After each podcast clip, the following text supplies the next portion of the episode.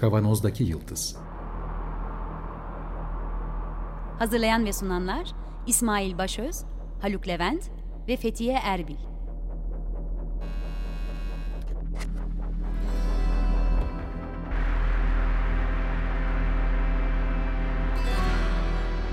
Bugünün penceresinden geleceğin ayak izleri. Merhabalar, Açık Radyo'dayız. 95.0 Kavanoz'daki Yıldız programında sizlerle beraberiz yeniden. Geleceğin ayak izlerini sürmeye devam ediyoruz. Bir yapay zeka, bir sağlık sektöründeki gelişmeler derken bu aralar sıklıkla yapay zeka haberleri bizi e, rahat bırakmıyor. Bugün de yine çevresel koşullar üzerindeki etkisi daha çok iklim değişikliği üzerindeki olumlu, olumsuz etkilerini konuşmak üzere bir aradayız. Yapay zekanın. Haluk burada. Merhaba. Ben İsmail. Bugün de Fethiye katılamadı. Geçtiğimiz bir iki hafta ben yoktum. Benim konuklarım oluyorsun. Efendim? Benim konuklarım oluyorsunuz diyorum iki de evet. Sen tekkeyi bekleyen olarak burada duruyorsun. Ama ilginç tabii Fethiye bu konuyu attı bugün ortaya. Kaynakları da buldu sağ olsun. Sonra bir şekilde katılamayacağını iletti. Selamlarını e, açık radyo dinleyicilerine iletelim biz de şimdiden. E, Fethiye aslında bize ilk gönderdiği metin, Fethiye'nin bize ilk gönderdiği metin Independent Türkçe'de yayınlanmış e, bir haber. 6 Ağustos 2023'te yayınlanmış bir haber. Haber başlığı şu, uzmanlar yapay zekanın yıkıcı etkisine dikkat çekti. İki nokta üst üste Bitcoin madenciliği kadar büyük diye bir başlık koymuşlar haberin başına. Zeka, yapay zekanın yıkıcı etkisinden e, bahsediliyor ve küçük alt başlığında da sorulan ChatGPT'ye sorulan her soru her 20 soru yarım litre su harcıyor diyor. Bunun büyüklüğünü tahayyül edebiliriz işte artık herkes bu soruları sorunca ne kadar çok su harcandığını da ki neden harcandığını da biraz sonra sohbet sırasında konuşacağız. Bununla beraber yapay zekanın iklim değişikliğinin olumsuz etkilerini azaltma konusunda da bir takım çalışmalar olduğu e, söyleniyor. Bu haberleri de bir kısmını sizlerle paylaşmak istiyoruz bugünkü programımızda. E, Haluk tabii bunların çoğunu böyle eleştiriyle karşılıyor e, haklı olarak. Ama ben biraz savunucu tarafta kalayım. Haluk da eleştirici tarafta kalacak öyle gözüküyor. Öyle değil mi Haluk? Birçok greenwashing yöntemleri var gibi sanki. Öyle yani e, şimdi aslında istersen önce bir şeyi hatırlatalım. Biz bunu coin meselesini konuşurken ele almıştık. Bu Fethiye'nin gönderdiği Independent yazısında da ki o herhalde Guardian'dan alınmış o yazı. Yani Guardian'daki bir, bir haber üzerine e, oluşturulmuş bir yazı. Bitcoin madenciliğiyle karşılaştırıyor. Şimdi hatırlayacak olursak Bitcoin madenciliği Bitcoin işte arzı sınırlı bir ürün olarak çıkartıldı. Bunun büyük avantaj olduğu söylendi. Bunun bir matematiksel algoritma olduğunu ve bu matematiksel algoritmanın işte 20 küsur bin tane Bitcoin üretmek üzere tasarlandığını ve dolayısıyla bunların çok büyük kısmının da bulunduğunu 19 bin küsürü galiba. Geri kalanı bulmak içinse büyük bilgisayar kapasitelerinin e, yıllarca hatta çalışmasını gerektiriyor değil mi? Define, hatta, define avcılarının harcadığı enerjiyi evet, harcadığı enerjiyle. Bu, bunun içinde elektriğin ucuz olduğu yerlerde görece olarak ve biraz da gözden uzak olan e, bölgelerde e, kurulu üslerde bunu e, yapıyorlar. Yani aslında orada yapılan iş bir rutin tarama işlemi. Niye elektriğin ucuz olduğu yerlerde? Yok. Ne, neden? E, çünkü çok elektrik harcanıyor. Dolayısıyla orada da maliyet önemli bir faktör haline dönüştüğü için öyle. Şimdi onlarca tabii, onlarca yüzlerce bilgisayarı ve işlemciyi çalıştırmak durumdalar. E, bu da elektrik harcamasını çok artırıyor. Evet. Çok artırıyor. Tabii çok fazla artırıyor. Onların o işlemcilerin soğutulması bilmem ne falan filan gerekiyor çünkü. Hı hı. Şimdi bunların hepsini e, aynı şekilde bu ChatGPT tarzı kamuya açık ve bu kamuya açıklıkla yüksek işlem hacmi gerektiren programların hepsinde olduğunu söyleyebiliriz. Bitcoin'de bir algoritma çerçevesinde yani o şeyin işte üretilen e, rakamları başka algoritmalarla tahmin edip bulmaya çalışıyorlar. Aslında o bir parça farklı ChatGPT ya da benzeri programların yaptıklarından. Şimdi ChatGPT ya da yapay zeka dediğimiz şey aslında bizim çok uzun zamandır istatistik biliminde kullanılan e, yöntemlerden ibaret. O yöntemlerin farklı algoritmalar içerisinde e, kullanılması, yani amaca dönük algoritmalar içerisinde kullanılır. Çünkü bir, bir kısmı işte e, sorulan soruların büyük veri tabanları, yani o soruların cevaplanabileceği o milyonlarca makale ve kitabı içeren, raporları içeren büyük veri tabanlarının işlenmesine dayalı bir algoritma olabiliyor. Bazen de işte atıf yapmaya yönelik olan. Çünkü en son benim gördüğüm kadarıyla birkaç bir ay kadar önce e, 4000'den fazla amaca dönük program üretilmişti. Yani bunların her biri farklı algoritma. İşte bir tanesi sadece atıf yapmayı, düzgün atıf yapmayı hedefliyor. Çünkü bilindiği gibi bu chat Yapay zeka, dil modelli yapay zekalardan bahsediyorsun. 4000'den evet, fazla evet. amaçlı evet. Yani spesifik amaca dönük olarak. Çünkü yap, mesela ChatGPT atıf yapıyor ama o atıflar sahte olabiliyor. Yani sahte. o kendisi rastgele yaptığı için. Ama bunu engellemek için işte düzgün atıf yapan ya da bilimsel araştırma o literature survey dediğimiz işte bu analizin öncesinde e, kim ne yapmış, ne, ne gibi e, bulgular çıkmış, bulgular nasıl yorumlanmış, onu analitik bir çerçeve içerisinde ele alıp e, yazılması işlemini yapmak üzere geliştirilmiş birkaç tane şey var. Bütün bunlar aslında asıl amacın, asıl faaliyetin yapılmasını kolaylaştırıyor. Hatta şöyle e, bir iki makalede karşılaşmıştım daha önce. Bu bir tanesi Nature'da çıktı zaten. Nature bunun üzerinde çok duruyor. Bu asıl vakit kaybına yol açan, tırnak içinde söylüyorum tabii yani e, yaratıcı bir faaliyet değil de bilim insanlarının ya da makale yazan kişilerin makaleyi yazarken bir fikri oluyor. O fikri işte süreç içerisinde bütünlüklü bir şekilde ifade edebilmek için de önceden o konuda yapılmış çalışmaları analitik bir bakış açısıyla ele alıp değerlendirmeler gerekiyor. Ondan sonra problemi ortaya koyuyor. Ama bu da bir vakit alıyor tabii ki o analitik çerçeve ve e, insan herhangi bir yardım almadan yaptığında da bütün yapılmış çalışmaları tarama imkanı yok. İşte yapay zeka ya da chat GPT tipi e, ya da yapay zekanın amaca dönük hazırlanmış, yaratılmış programları bunu yapmayı gerçekleştirdiğinde onlar için birkaç saniyelik bir işlem oluyor tabii ki ve bu bilim insanlarının da birkaç e, gününü belki bir ayını e, tasarruf etmesini sağlıyor. Dolayısıyla burada böyle bir e, şey var, olumlu katkı söz konusu.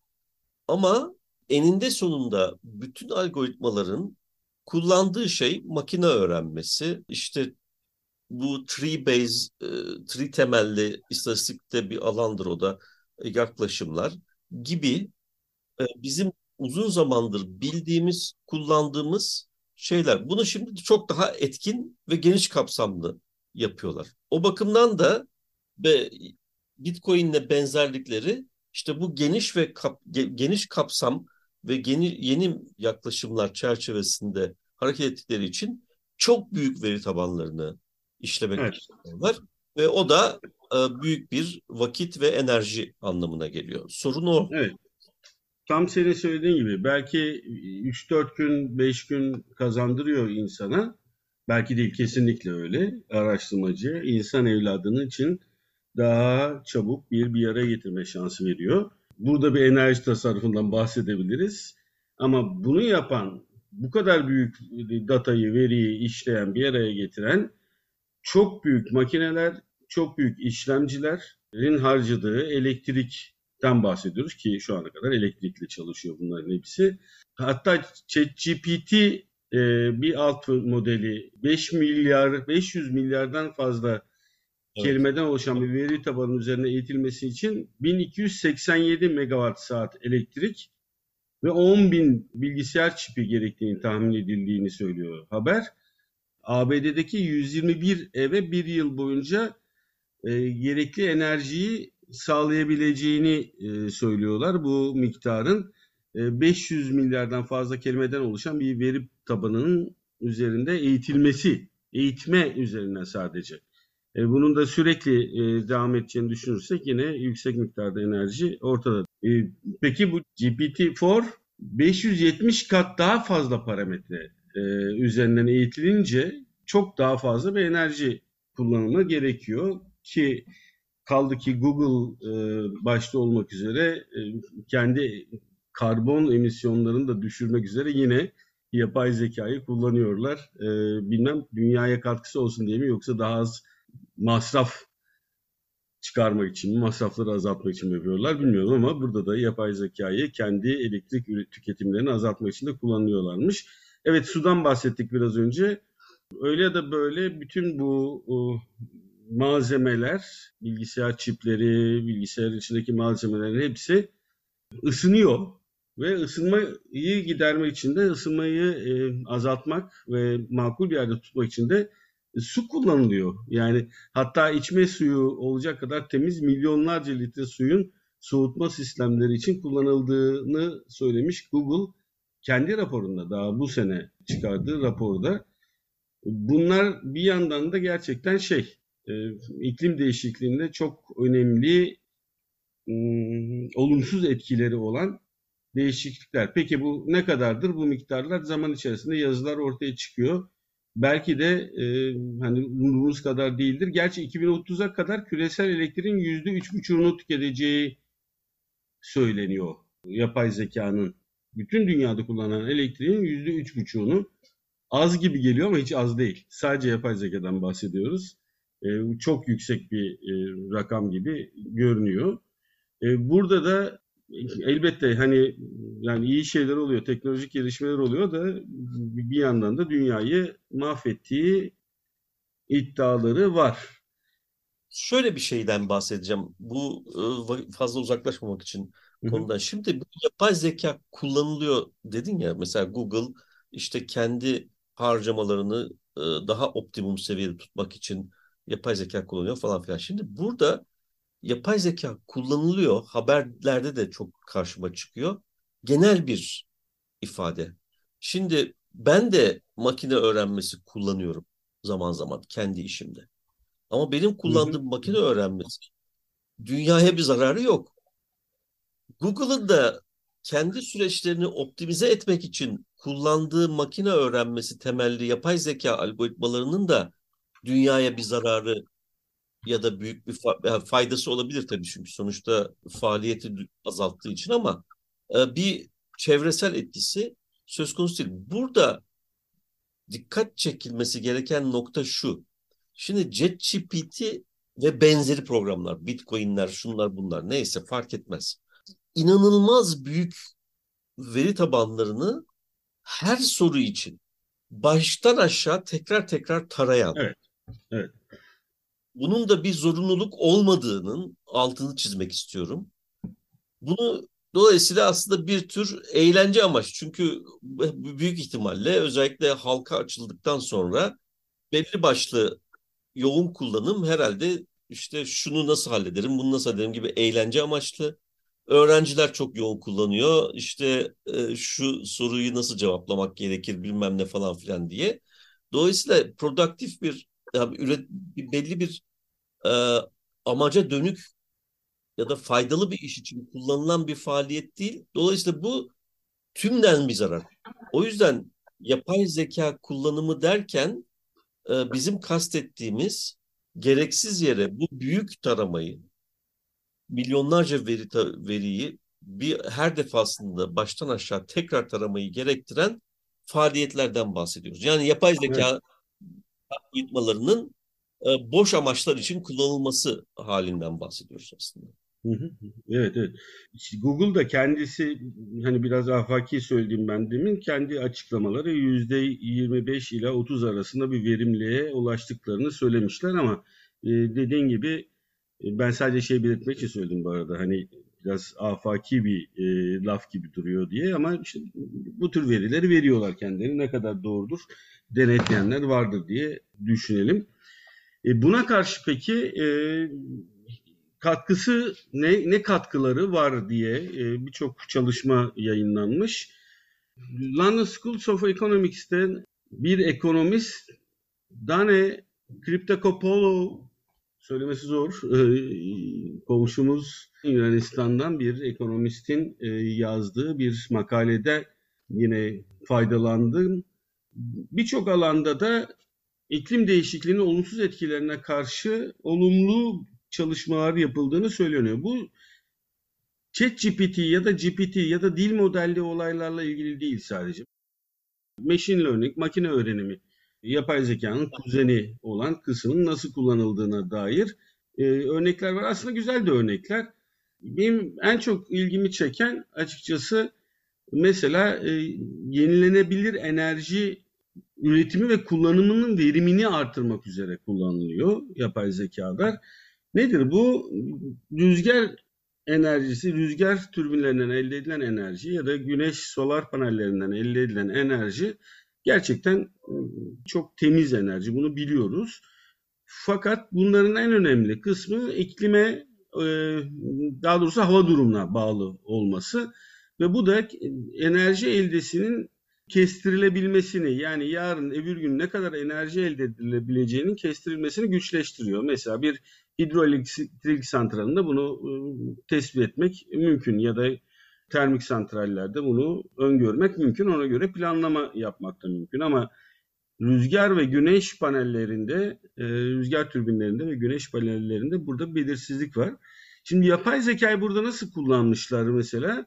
Hava durumu tahminleri ve geçmiş e, enerji üretimleriyle işte rüzgar türbinlerinin e, geçmiş enerji üretimleri verilerini ya da solar panellerinin enerji üretimi verilerini bir araya getirip buradaki algoritma ile takip ederek yani uzun süreli bir takiple hava tahminlerini de eşleştirerek 36 saat önceden özellikle rüzgar, rüzgar türbinlerinde 36 saat önceden doğruya çok yakın bir tahmin yaparak işte şu kadar enerji elde edebileceğiz diye bilgi veriyor.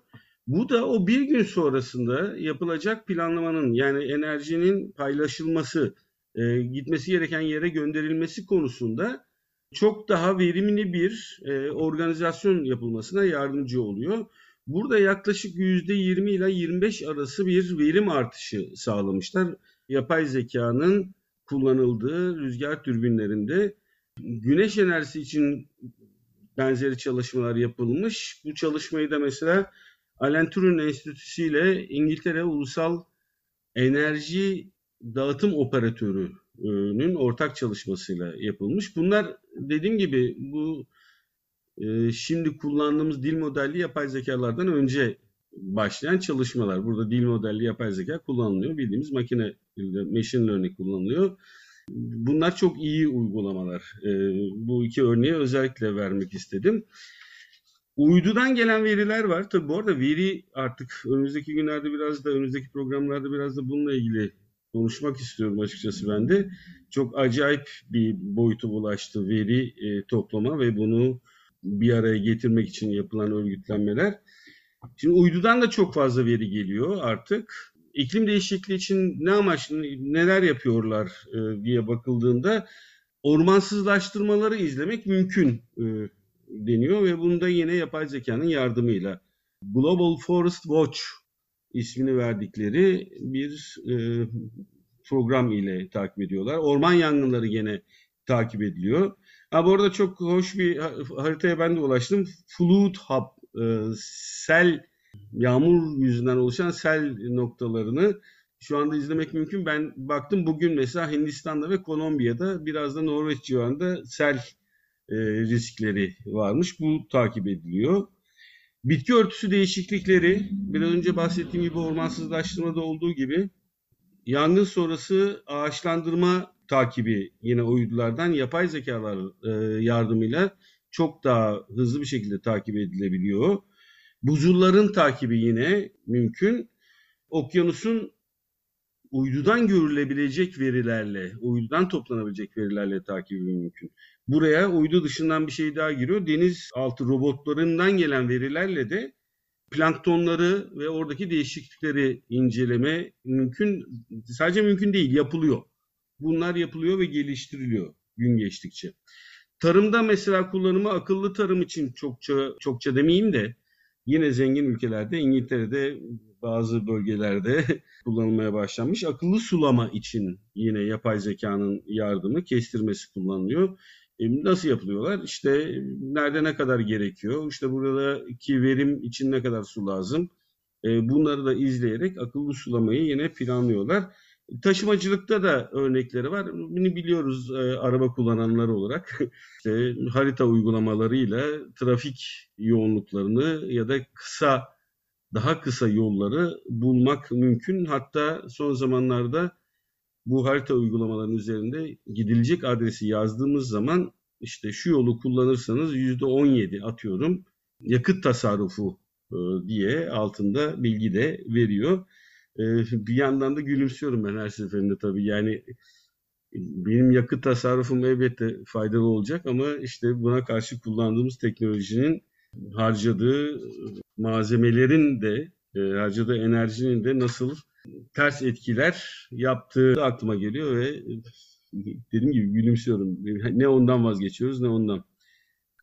Kriyokopulo'nun yazısına e, şimdi şöyle bir şeyden de bahsetmek gerekiyor. Bu bu yazı özellikle bir örnek işte benim demek istediğime. E, çünkü burada ele alınan yapay zeka başlığı altında gruplananlar aslında istatistiksel öğrenme süreci. Evet. Evet. Bu yeni bir şey değil.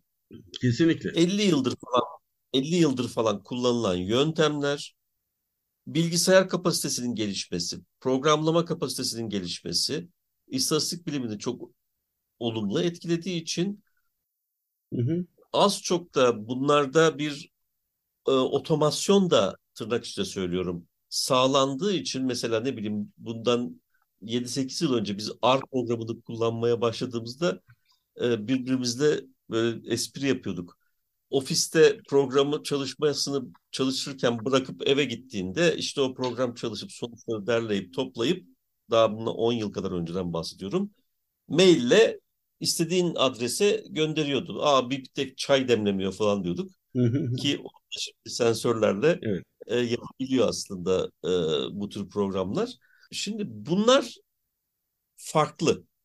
Bunlar çünkü masif data kullanmıyor her dakika. Yani şeyi alıyor, Aynen iklim data alıyor e, ama bunu bir kere alıyor ve ondan sonra sadece onun üstüne ekleme yapıyor. Fakat o doğal dil öğrenme algoritması dediğimiz şey her soru için her defasında bütün veri tabanını tarıyor. O yüzden problemli. Kesinlikle. Dediğin gibi ne dedim biraz önce işte rüzgar türbünü ile ilgili net verisi topluyor. E, hava durumu verisi kısıtlı bir alan demek bu. Aynı zamanda da e, tam da söylediğin gibi e, yine daha yine kısıtlı olan o türbünün bir önceki üretim verilerini alıyor. Daha az veriyi işlemekle ilgileniyor ve çok daha verimli bir çıktı sağlıyor ama dil modelli yapay zekalar işte öyle değil. Yazının sonunda da dezavantajlarını da belirtmiş. Konuştuk deminden beri. Ee, bir kendisinin ürettiği, yapay zekanın kendisinin ürettiği karbon emisyonundan e, bahsediyor. Bu artık detaya gerek yok. Teknoloji üretim için kullanılan malzemelerin çevre çevresel etkisi yani o kritik madenler e, çıkarılıyor. Kobalt, lityum, gibi. Bunların hem alınması hem işlenmesi sırasında çevreye etkileri üzerinden bu teknoloji üretimi için kullanılan maddelerin etkileri üzerinden bahsediliyor dezavantajlar kısmında e, ve son olarak da eşitsizliklerin daha da şiddetlenmesini en önemli dezavantaj olarak ben söylüyorum. Zengin fakir ayrımını artıracağını daha önceki programlarımızda da çok konuştuk ama her seferinde belirtmeden geçemiyoruz. Evet bir de bir şey daha ekleyeyim. Evet. Bu tür yazılarda şöyle bir büyük problem var aslında. Şimdi yapay zekanın işte iklim yıkımına karşı nasıl kullanılabileceği, ne kadar da şahane işler yapıyor falan gibi bir format içerisinde sunulduğu zaman sorunun özünü gizlemiş oluyorsunuz aslında. Neden? Çünkü bir çok iyi biliyoruz ki bugün iklim yıkımını engellemek için ne yapılması gerektiğini tespit etmek amacıyla yapay zeka falan ya da böyle çok kompleks modeller falan kullanmamıza gerek yok. Yapılması gereken şey basit. Siyasi irade kurulması. Evet. Bu siyasi iradeyi koyma niyeti var mı? Yok.